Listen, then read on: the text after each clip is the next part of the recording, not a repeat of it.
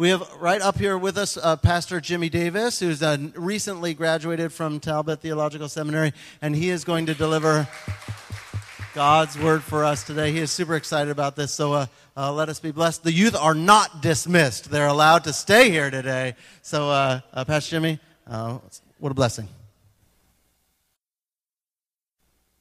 I am going to set up here real quick. Starbucks coffee, check. Word of God, check. It's the two things you need to give a sermon. Um, yeah, so, yeah, my title of today's sermon is Rules for Fight Club. Now, who can tell me what's the first rule of Fight Club? Don't talk about Fight Club. Yeah.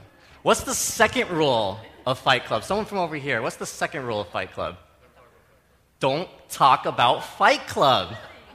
Well, I'm going to break both those rules today because today we're going to talk about fighting. Uh, this comes in another word. We kind of call it conflict uh, as well, but I'm going to refer to it as fighting.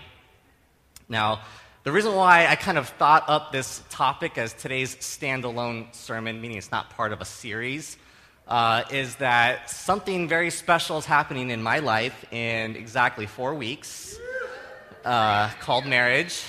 Um, and interestingly, you know what the most common piece of advice that I've gotten? Don't do it. Not kidding, but I mean, it was just as a joke, as a joke that they, they tell me this. But the, serious, the seriousness is the most common piece of advice I would say that I've gotten is it's going to be hard. It's going to be difficult. And uh, I don't need to be married to know that it's going to be difficult. You know, if, if you're a high schooler, right, you have friends at school, you know what conflict looks like, right? If you've been a part of a family, you've been in arguments with mom and dad, you've had fights with your roommate, you know, you don't need to be a married person to know that conflict is a very real thing. And the reason why I wanted to talk about this and to share with you some things that Scripture talks about when it comes to fighting is because everybody fights. You will fight. Hands down, no matter what, if it's a mom, dad, brother, sister, roommate, friend, coworker, spouse, you will fight. Okay? And we need to know how to fight. And I love that scripture is not silent on the issue, but has a lot to say about it. So, first, let me begin by saying, like, is fighting bad? In other words, do we think that the mark of a healthy relationship should be that you should never have conflict? You and your spouse never fight. You and your roommate never get into arguments. You never fight with mom and dad. If you had perfect peace, isn't that the mark of a healthy relationship? And I would say no. A couple who came to me and told me, oh, we don't fight, we, we never have conflict, you know what it tells me? It tells me that you guys live completely separate lives. It means that you guys are just roommates, and that's it. You have no idea what's going on in each other's lives because you avoid each other at all costs. So I don't think that fighting is bad. I actually think that fighting is good. So one of the questions that I have been asked a lot is, why Francis? Now, I mean, they don't say it like in that way, like why, for, of all people, why Francis? Uh, it's more like why me? But uh, and there's a lot of reasons I can give you for for why Francis, but one of those reasons is her and I fight well. That was a deal. So, in, in our dating time, okay, one of my deal breakers that I was catching for, looking for in, in Francis is I'm just waiting for us to get into a fight because I need to know if she can fight. I need to know if her and I can fight well. And by fight well, I mean we get into an argument, we get into a fight, what does she say? What do I say? How does she say it? How do I say it? And do we walk out of this holding hands when it's all said and done? Now, an interesting thing, and maybe a lot of the married couples here can attest to this. Do you ever find it strange that, you know, things were fine, you, you thought, you know, you and him and her, you guys were close, and then something came between you and you fought, but you worked through it, and interestingly, you became closer than you were before the fight. Like, for some reason, it's like you fought, you fought well, you reconciled, and now you went from a place where you thought you were close to a place that now you're even closer, you're even tighter than you were before the fight. So, a lot of times, actually, if you fight well, if we fight according to the way God wants us to fight, you could actually improve the status of whatever relationship that you're in. Now, today we're going to kind of see uh, what Scripture has to say about fight, fighting in uh, Ephesians chapter 4. So, if you have a Bible, uh, you can go ahead and turn to Ephesians chapter 4. We will be kind of starting with verse 1, but Ephesians chapter 4, uh, we will also have all the scripture here on, on the PowerPoint. So, again, that is Ephesians chapter 4, verse 1. Uh, let me read it here for us. As a prisoner for the Lord, then, I urge you to live a life worthy of the calling you have received. Be completely humble and gentle, be patient, bearing with one another in love. Make every effort to keep the unity of the Spirit through the bond of peace. Now, I would note something very interesting in there is that do you notice that there's a lot of rules in there? Like, there's rules. There's like, be humble, be gentle, be patient, bear with one another in love. Rules, rules, rules, rules. So let me ask you a question Are rules important when it comes to fighting? Are rules important in fights? I mean, two boxers, they come into the ring, right?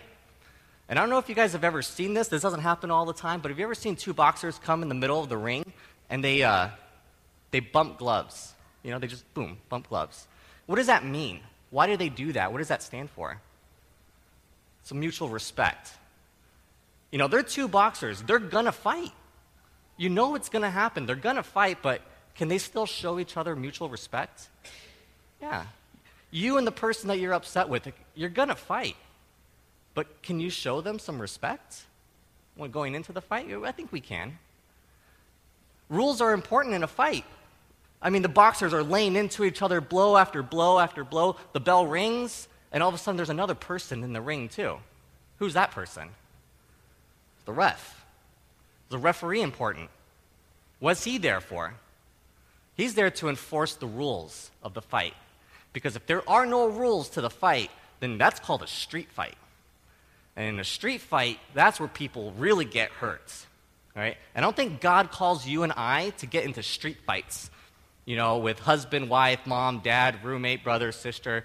I think it's okay for us to be like boxers, come into the boxing rings, bump gloves. Jesus is the referee, okay? And we follow the rules because rules are important. One of the first rules that we'll get from Ephesians uh, chapter 4, okay, is um, to speak up. Let me explain that here in a second. Let's go and go to uh, the next verse. is going to be in verse 25. Therefore, each of you must put off falsehood, speak truthfully to his neighbor, for we are all members of one body. In your anger, do not sin. Do not let the sun go down while you are still angry and do not give the devil a foothold. So, I want to spend some time really highlighting one particular verb for you. I think one of the most important rules you need to know about fighting is you need to speak up. Okay, it says put off falsehood, okay, and speak truthfully. The reason why this is important, or I feel like it's important, because if you're like me, if you're like me, you're a people pleaser okay? If you're like me, you're afraid to rock the boat. You're afraid to make somebody upset. If you're like me, okay, it's better to just stay quiet about what's happening to you and just pretend like it's okay. I would rather embrace falsehood, okay, and say this situation's okay when it's really not okay. I'm just too afraid to bring it up to you. I'm afraid. Even I get afraid when someone comes up to me and says, Hey, Jimmy, we, we, we need to talk. We need to have a conversation. Arjun's smiling because this is the way my relationship kind of started with Yuli. I'll share it real quick. Five years ago, Yuli sends me an email. I just became the youth pastor. He sends me an email and he says, We need to talk. I don't even know you, Lee. I'm like, Oh, God, here we go. Here's an upset youth parent. What did I do? I messed up. He's calling me out, emailing me because he's going to chew me out.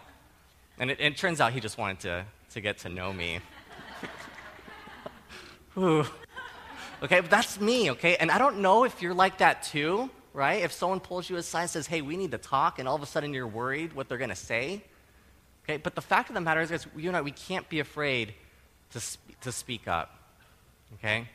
And I think that there's a serious consequence to when you stay silent, when you don't speak up about the abuse or speak up about what's happening to you, is you let the devil get a foothold.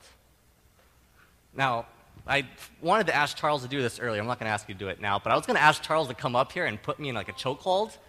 You know, maybe Josh too. I know he can do it too. All right? Just to give you guys like a real visual, okay, that when you don't speak up, when you don't, you know, pull your neighbor aside, okay, what you're doing is you're allowing the devil access to your marriage, access to your roommate situation, access to your family, okay? Now, I'm sure like a lot of the social workers in this room can probably explain to me psychologically why battered women keep going back to their abuser. But I think in the spiritual world of it is I think the devil really makes these women buy into the lie that you deserve this. This is the way you ought to be treated. Okay? Your situation's not that bad. Okay? And it's a horrible, it's a lie from the devil. Okay? I think when spouses, okay, they avoid conflict, I think it allows the devil into the marriage where one spouse is like, you know what? I give up trying to talk to her. It's always my fault anyway, right? So sometimes us guys, we're just like, just, just say yes. Just say yes, dear. It's my fault. I don't want to fight. It's my fault. Let it go. All right. You know, you don't really discuss the problem. Nothing really ever gets fixed. Or you know what the more, more common one too that we see is in churches. In churches, there are people who don't agree with something going on at church, and so they start speaking about people, about church, and what and the people they're speaking about, okay, they're not even saying that to the person they ought to be speaking that to. Okay? I know you guys know what I'm, I'm talking about. You guys have seen this in, from church to church. Okay? But the point is, Scripture says you got to speak up, whether you're married or not married, whether you're in high school, you have friends, whether you have a roommate, a parent, all right? You have to speak up because to stay silent allows the devil access to just ruin that relationship.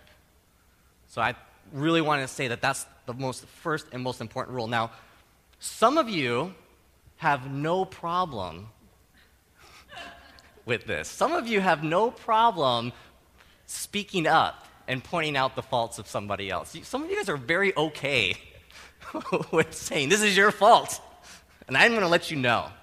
Well, there's a rule for you too. And this, uh, this rule comes in verse uh, 29. Do not let any unwholesome talk come out of your mouths, but only what is helpful for building others up according to their needs, that they may benefit those who listen. Do not grieve the Holy Spirit of God, whom you were sealed for the day of redemption. In other words, there's a very important rule is this. How you say something is just as important as what you say. Say that again. How you say something is just as important as what you say.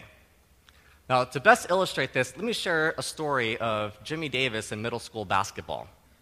I'm on the basketball team, all right? I'm not very good, uh, just be honest, okay? And I didn't, I didn't enjoy being on the basketball team. You know why? Because the coach kept yelling at me, always yelling at me, yell, yell, yell. Like this guy was never nice.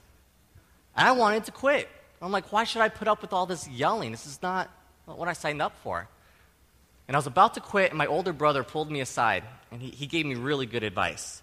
He said, Jimmy, look, listen to what the coach says, not how he says it.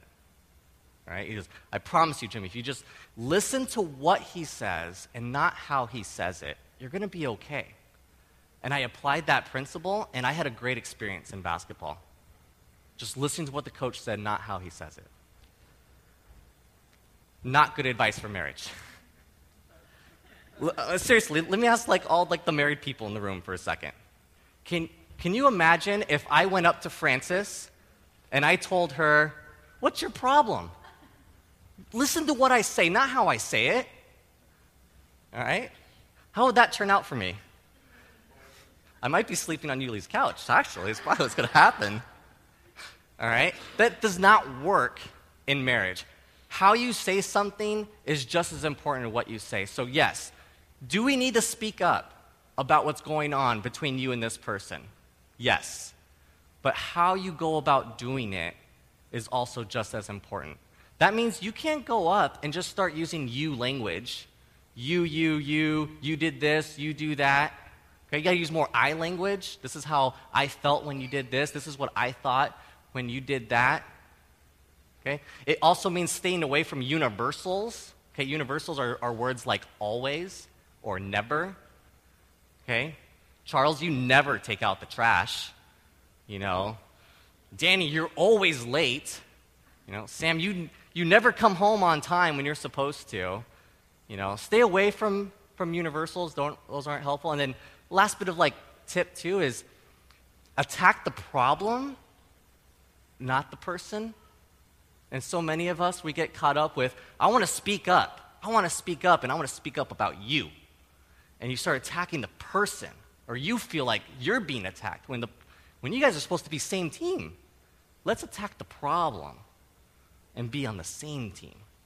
Okay? So, yes, speak up because it allows the devil access, but how you go about saying it has to be with grace. Now, I kind of come up with this chart and talking about love is both uh, truth and grace. You can go ahead and put it up, Susan. Uh, and I just want to briefly kind of describe this uh, chart just to give you a little bit of a visual. I think it kind of helps paint a picture of different relationships we can see. So it's a very simple grid yes, no, yes, no, truth, grace. Um, in a place where there is no truth, okay, that means, that means you don't tell the person what they need to hear, you just tell the person what they want to hear. Okay? That's what it means by no truth. You don't speak up. Uh, no grace, that means you're not kind with what you say, how you say it, you're not forgiving, you're not gracious, you're not patient. If you're in a relationship where there is no truth telling and there is no grace, okay, I call it an asylum. Like, it's just a prison. You guys are just locked up, you're completely separate lives, you're in the comatose state, and you just have no idea what's going on about anything. Okay, I think that's probably the worst of the worst that you could be in. Now, you could move up, okay, and you could have a relationship where there is truth telling, but there's no graciousness and there's no patience. And we do feel this, we do see this in maybe our jobs. Okay, I, I call it more of like a business format. Okay? Where you do have a manager, you do have a boss, you're getting progress reports, right? You're, you're getting updates on how uh, well you're doing at your job. But maybe sometimes like that grace component's not there. Just like, hey, Brandon, you're not making quota. Okay, that's the truth. Now get out. That's no grace. Okay? Now, you could have it the other way around, right? Where you have grace, but no truth.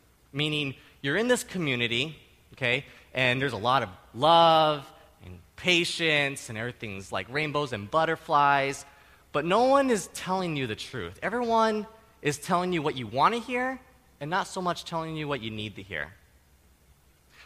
Now, I've, I've been with this church since the beginning, three years. Some of you have known me for the last five years. I, I will say this honestly. You guys know my heart. But I confess, I have a great deal of fear that we're in the country club category sometimes. Like, I love my church and I love the love that we have here in this church. But I'll just be honest, like, sometimes I have a worry or a concern that we're a country club and haven't reached this place of speaking the truth to each other. And I, it could be because I'm part of the problem. I'm too afraid to remember to rock the boat. But I really hope, guys, that we can move to a place that has both truth and grace, that we are being vocal about our concerns and issues and worries, and we're working through that with grace and forgiveness. Because let me just point out that even your relationship with God can look like that. Now, the book of First John says Jesus came in truth and grace.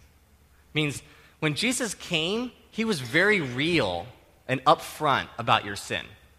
Didn't hide it. But he also came and died on the cross and showed you grace.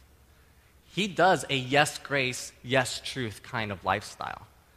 For some people, they see God as only truth and no grace. That's the kind of God who, who manages you. You're afraid of that God because you're afraid he's going to punish you, right? He's not going to show you grace and only truth. But then you could have the, uh, the fluffy Jesus who just is always going to be on your side. He's never going to talk about your sin. He's always going to forgive you. If you mess up, charge it on the Grace American Express, right? Jesus is not a country club and Jesus is not a business. Jesus is yes, truth, and yes, grace. Real about your sin and yet gracious about it. Now, I want to move into this time of just finishing up Ephesians 4, discussing it in two categories. In a fight, how many parties are, do you need, necessarily, do you need to have a fight? Minimum of two, right? So let me paint the two categories, and then I'm going to give you the rules for which category, depending on which category you fall in. Now, you have one person who commits the action, who commits the sin, right? Someone who does the, the damage. And the second party is called the victim, right? The one who is sinned against. There's rules for both. We're going to start with rules for if you're the one who sins. Okay? This is going to come in verse uh, should be 29, or no, 28.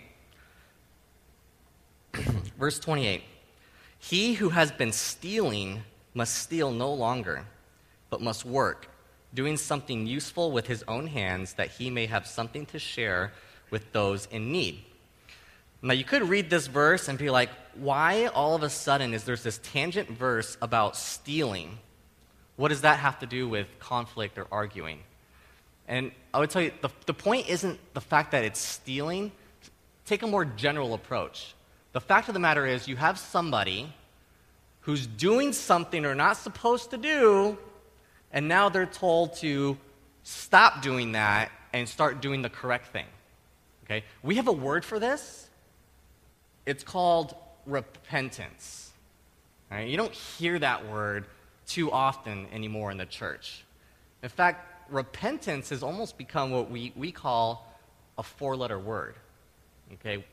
We don't say this word, but it's a very huge and important word. We need to know what repentance is, how it works, and why we need to, uh, need to be doing it. Now, in order to kind of describe to you what repentance is, I find it helpful sometimes to describe what it's not okay, or what repentance does not mean. Okay, first, repentance does not mean waiting to get caught. Okay, you don't wait to get caught. In fact, a lot of you, okay, even if you're not a, a follower of Jesus, you have what's called a conscience. You know when you mess up. Now, for those who are followers of Jesus, you have a plus. You have the Holy Spirit. Okay? Let me tell you, the Holy Spirit's very good at his job. Okay? And he will convict of sin. That's what he's supposed to do. When you say the wrong thing, when you do the wrong thing, you, you know you messed up. So repentance is you don't wait to get caught, you come clean. In fact, a lot of the times, if you come clean before they have that conversation with you, if you start that conversation before they start, I think it might even lower the, the punch a little bit. I think. I don't know. I'm not married yet. Uh, repentance okay, is not denying sin. Okay? Repentance is, isn't, I didn't do it. It's not my fault. Right? And this starts really young. Right? You ever had like your child when they were really little, and maybe they still do it today, and they say, like, you know, who broke the cookie jar? And they're like, it wasn't me. You know, that's, it starts young. And we look at kids, right? And we say, how could they not take responsibility for something that they did when a lot of times we don't take responsibility for what we do. So it's important for us to, to demonstrate to our kids, I think. You need to show them, hey, you know what? Mom and dad, mom messed up today. You know, dad messed up today. You need to see this, and I'm going to confess and I'm going to own up to this. And hopefully that rubs off on, on our kids. So it's not denying sin, it's not minimizing sin. I love this one. I love this one. Okay? It is not, you know, Peter, come on. Why are you making this such a big deal? Oh, come on. Kehoe, it's not that bad. Come on. Or, hey, Mark, it could have been worse. All right? This is called minimizing sin. Repentance is not minimizing sin, it's seeing it for what it really is. Repentance isn't defending sin. Okay? It isn't saying, hey, you know what? I, I, I know I messed up, but I'm, I'm managing it. Okay? I'm, I'm handling it. I'll, I'll handle it. Don't worry. I got, I, I got it covered. And I think that that's stupid logic. Stupid logic. Can you imagine like a spouse going up, you know, to his wife and be like, "Hey, honey, I only cheated on you twice this month. You know, it's better than last month when I cheated on you five times. You know, I'm, I'm making progress. It's, it's, you know, working. It's like, that's stupid logic. You don't, you don't deny, uh, defend sin, okay? Repentance isn't blame shifting, right? This is a common one, right? Oh, I, I, I did it, but you made me angry. You know, I, I, I resent you, but that's because you didn't hug me. You know, whatever it is, there's a reason why I did this, and the reason is you're the reason. This never would have happened had it not been for you. That's blame shifting. That's not what repentance is. Repentance doesn't point to the sins of other people. You ever see this where it's like, you know, you get called out for something and you go, you know, you got a lot of nerve. Let's talk about me. Let's talk about you for a second, right? Remember when you did this? And it's like, hold on, hold on. We'll, we'll get to me in a second. But repentance doesn't start shifting the blame and pointing to somebody else's sin. Because then you just start firing back and forth. It's a vicious cycle. Maybe you've been there. You know what I'm talking about. Repentance, okay, it doesn't manipulate God or people. Sometimes people will, will say, you know, I repent, and they think, oh, God has to bless me because I'm repenting, right? Uh, you have to forgive me because I'm repenting, so that means I should get my job back. Okay? God should give my job back. I should get my marriage back, right? I should get my stuff back, like whatever it is. No, it, repentance, you don't do repentance to get something. You know why you do repentance? Because it's the right thing to do. But you don't do it to get something out of it. And then, uh, sorry, repentance isn't feeling sorry. Now, should you have feelings of, of sorry? I think so. Okay, it's called remorse. But should you only have sorry feelings? Is that enough? And I would say no.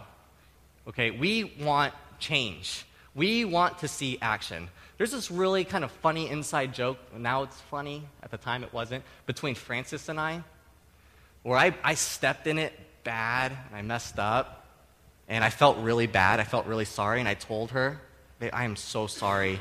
I'm so sorry. And you know what she said? Don't apologize. Stop apologizing. She just kept yelling, Don't apologize. I'm like, I'm sorry. Again, stop apologizing. I'm sorry. Okay, it's funny. Now, like when I make her upset, I go, All right, I'm not going to apologize. You know? And the, but the reason why she does that, right, is because she doesn't just want my apology. You know she wants? Change. She wants me to stop doing what I was doing. I've been good. Finally, okay, repentance is not just grieving the consequences. Right? Yes, be afraid of the consequences, but you, we need to come to a place, okay, repentance is coming to a place where you see the sinfulness of the sin. Okay? You're not just sorry for the sin, you're sorry for the sinfulness of the sin. Uh, do you see and feel the difference of what I'm talking about? I love Dallas Willard. He's a really great author. You ever pick up his books, please do. He shares a story about he was walking on USC campus and he steps in dog poop. And he just looks at his shoe, sees dog poop, gives it a look like, oh my gosh, you ever stepped in dog poop and just, you know what, you, you know what your face looks like when you're looking. He goes, if I could see my sin the way I see the bottom of my shoe, that's a good day. That's what Dallas Willard. I was like, guys, we need to not just be afraid of the consequences of sin. Repentance means you're sorry for the sinfulness of the sin. You feel how God feels about your sin. And we say we don't want that in our relationships, and we don't want that with, with God. Repentance. If you are the one who sins, God says the rules of this fight are for you. The rule is repent. Repent and seek forgiveness. Okay? You start the conversation. You go make it right. Don't wait. Now, what about the other, the other party? What if you are the one who is sinned against? All right, this picks up for you in verse 31. Get rid of all bitterness, rage, and anger, brawling, slander, along with every form of malice. Be kind and compassionate to one another, forgiving each other, just as Christ, Uh, just as in Christ God forgave you. Now, if you're the one who's sinned against, we already said this, right? You need to speak up. If you are sinned against, you need to say something. And remember, how you say something is just as important as what you say. So you got to speak up because some, sometimes people, they don't even know they're being a bully. They don't even know they're being a bully. They just think that's the way the relationship works until you speak up and say something. But aside from speaking up, Scripture says you need to forgive. You need to forgive. Now, in the same way that I found it helpful to say what repentance does not mean, let me walk you, us through real quick what forgiveness does not mean. What's not forgiveness? Okay? Forgiveness does not mean ignoring sin. Right? Forgiveness isn't turn, I'm turning a blind eye, right? That thing that Thomas is doing, I'm not going to look at it. We're not going to acknowledge it. We're not going to talk about it. Just going to forgive and pretend it's not there. Okay? That is not forgiveness. Forgiveness is not pretending everything is okay. You know what some of us tend to do, and I'm guilty of this, is I forgive too quickly or I forgive too easily. Someone wrongs me, and I'll be like, hey, Jerry, don't worry about it. No big, no big deal. All right? Oh, hey, Ryan, dude, don't worry about it, man. Don't sweat it. You know, no, no big deal. You know. What if it is a big deal? You know?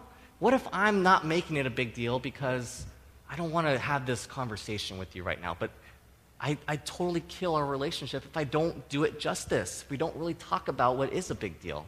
So you can't pretend it's okay, and you can't be too quick sometimes to give your forgiveness. Forgiveness is not enabling sin. Okay? You have, I mean, you guys in high school, right? You guys have a friend, okay, who's broken a promise, who's broken a promise after promise after promise, right? And you forgive them and you forgive them and you forgive them, right? But if you never talk about it, right, and you just keep forget, you're enabling them. Instead of helping this relationship, you know what you're doing? You're helping them hurt you more. Makes no sense to do that. I love that uh, Ryan, I walked, I did this with Ryan, and he was in eighth grade, and I don't know the full story because it was a long time ago. But Ryan, you had a friend, and it was like at the beach, and he rubbed you the wrong way, and Ryan had an opportunity to either stay silent, okay, or go talk to his friend. And Ryan had the courage to pull his friend aside and have that tough conversation with, as an eighth grader. Like, I thought that was so cool that Ryan did that. Forgiveness isn't waiting for an apology. Okay? Well, that's a lot of us. We'll say, you know what? I'm not going to forgive Matthew until he says I'm sorry. Right? Lonnie better be crawling for forgiveness before I forgive her. Okay? Forgiveness doesn't wait for an apology. Because forgiveness does you benefit. It's to help you. Because you realize that if you don't forgive, you know what happens to you? You become bitter and you become resentful. And it's like a poison that slowly is going to spread. And you will experience no peace, you'll experience no freedom. F- forgiveness, okay, forgiveness means you just you hand it over to God. You forgiveness is you take yourself out of the equation all right? And you remember that it was God who said, Vengeance is mine. And you trust that God's going to take care of it. Either God's going to save them and transform their lives, or God's going to judge them. But one of those two things is going to happen. You can trust that God will take care of it, but you got to let that go, and you got to forgive. Forgiveness is not forgetting. I don't know who came up with, with this baloney that forgive and forget, right? I mean, can you imagine going to the wife whose husband committed adultery and you tell her, hey, just forgive and forget? Do you think she's ever going to forget? Ever? No. Forgive and forget, that's, that's not a real thing. Now, yeah, the scriptures say, like, God remembers our sin no more. In the same way, do you think God honestly just said, I forgot about all your sin? I don't think God forget. What it means is God does not hold the past against you. So in your marriages, in, in your relationship with your roommate, with your parents, you can't be an archaeologist and you can't start digging up the past. If you forgave them for what they did two weeks ago, you forgave them. All right? That is evidence that is no longer on the table that you can use to accuse. All right? That's what it means that God forgets our sins. But forgive and forgetting, that's, that's trash. Forgiveness does not mean the pain goes away. It's not like if I, for, if I just forgive this person, I'll, I'll just I'll stop feeling pain. Like some of you have really been hurt. All right, some of you guys have experienced some real betrayal, right? And you and you forgave them, okay? But you still remember, and that pain is still present. Uh, it's just it doesn't mean that pain goes away. Um, forgiveness is not a one-time thing.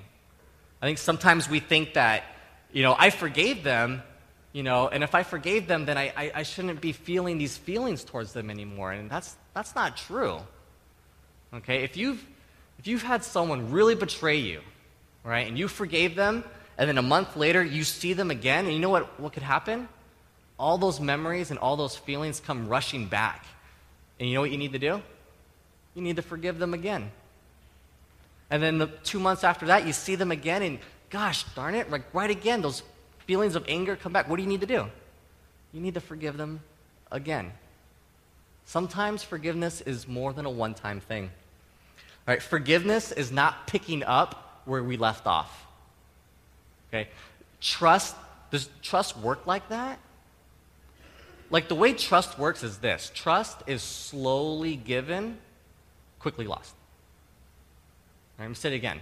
Trust is slowly given, quickly lost. Okay? So for the relative, okay, who is watching your kids, all right, and they, you know, molest the kids, right? I mean, should they be allowed to watch the kids again? I mean, can you forgive them? Yeah, you can, you can forgive them, but should they be allowed to watch the kids again? No. Tr- forgiveness does not mean we pick up where we left off. And finally, forgiveness doesn't mean you can't call the cops. All right? Sometimes, like, people will say, oh, you know, if you forgive them, then you shouldn't pursue justice. And again, I don't think that's what Scripture teaches at all. I think you can forgive a person and still call the cops and still see them go to jail. Um, so I just wanted to share that. Now, in this ending point, um, I'll ask the worship team. You guys, you guys can start coming up if you if you want. Is I realize, okay, that fighting is going to happen. Right? You are going to fight, but you need to fight well. If you are the one who sinned, you need to know what the rule is for you. Okay? You need to repent and ask for forgiveness. If you're the one who is sinned against, you need to speak truth and grace and you need to forgive. Okay? A beautiful thing happens when two people play by the, by the rules. It's called reconciliation. Okay? It means that what was, what was broken is now put back together. But you know, reconciliation cannot happen if only one person plays by the rules. Reconciliation can only happen if two people play by the rules. And the encouragement that we get actually comes in Ephesians 5, verses 1 and 2. I love this. You gotta, if you're going to hear anything, hear this. It says, Be imitators of God, therefore, as dearly loved children, and live a life of love, just as Christ loved us and gave himself up for us as a fragrant offering and sacrifice to God. In other words, this is the ending point. If you're going to learn anything today, all right, it's follow God's example. When it comes to your conflict, when it comes to your fight, when it comes to your roommate, your mom, dad, brother, sister, spouse, coworker, scripture says if you just follow God's example, do what God does, you're going to fight well. So what did God do for you? How did, what is God's example? Does God come along and, and, and say, No, we're not going to talk about your sin. I'm not going to speak up about it. I'm just going to sweep it under my grace rug? Right?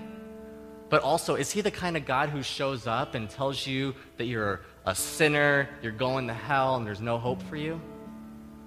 What is the gospel? Isn't the gospel both repentance and forgiveness? Isn't it both truth and grace? Because I think so many of us, we would have better marriages, better friendships, better relationships with our parents if we just followed God's example. The scripture says that He gave Himself up for you. Right? We call that sacrifice. So, my encouragement for me, for you, as I become a husband soon, that continue to serve as your youth pastor, is to encourage you in your marriages, encourage you as parents, as brothers, sisters, sons, and daughters. Follow God's example. All right? If you give yourself up for your husband, if you give yourself up for your wife, if you give yourself up for son, daughter, guys, if you give yourself up for your mom and dad, you are following God's example, and we get to fight well. We get to have reconciliation. And I didn't, I didn't talk to the worship team. I didn't know what their closing song was going to be. I swear. But I believe this, the closing song has to do with God offering Himself up to us. Let that be a reminder to you. This is whom we follow. This is the God who gave Himself up for you to bring you into a good relationship with Him. Let's take His example create healthy relationships as well. Let me close this in prayer. Heavenly Father, I love that we have a God who calls out our sin. Lord, you know every detail of our sin, and yet you forgive us. Father, I love that you are a God who accepts us how we are, you accept us where we are, and yet you don't keep us where we are. But you make us into better versions of ourselves. You are constantly and continuously, through the power of your Holy Spirit, making straight the things that we have twisted up. Lord, you are the God of both truth and grace. The scriptures say that God's kindness is meant to lead you to repentance. So let us choose repentance. We're not going to wait till we get caught. We're not going to blame shift. We're not going to minimize it. No, Lord, we're going to come clean because that's the right thing to do. When we sin, we're not going to wait. We're going to come clean and repent and ask for forgiveness. If we are the ones in this room who are feeling hurt by somebody, I pray that we would speak up graciously and that we would forgive those whom we need to forgive. Praise you, God, for being this magnificent God, the God of reconciliation. You are the God who takes ruined relationship and makes right relationship. You're the only God I know that does that. Of all the religions in the world, you are the one God who laid down his life that we would have a right relationship with you. In Jesus' name.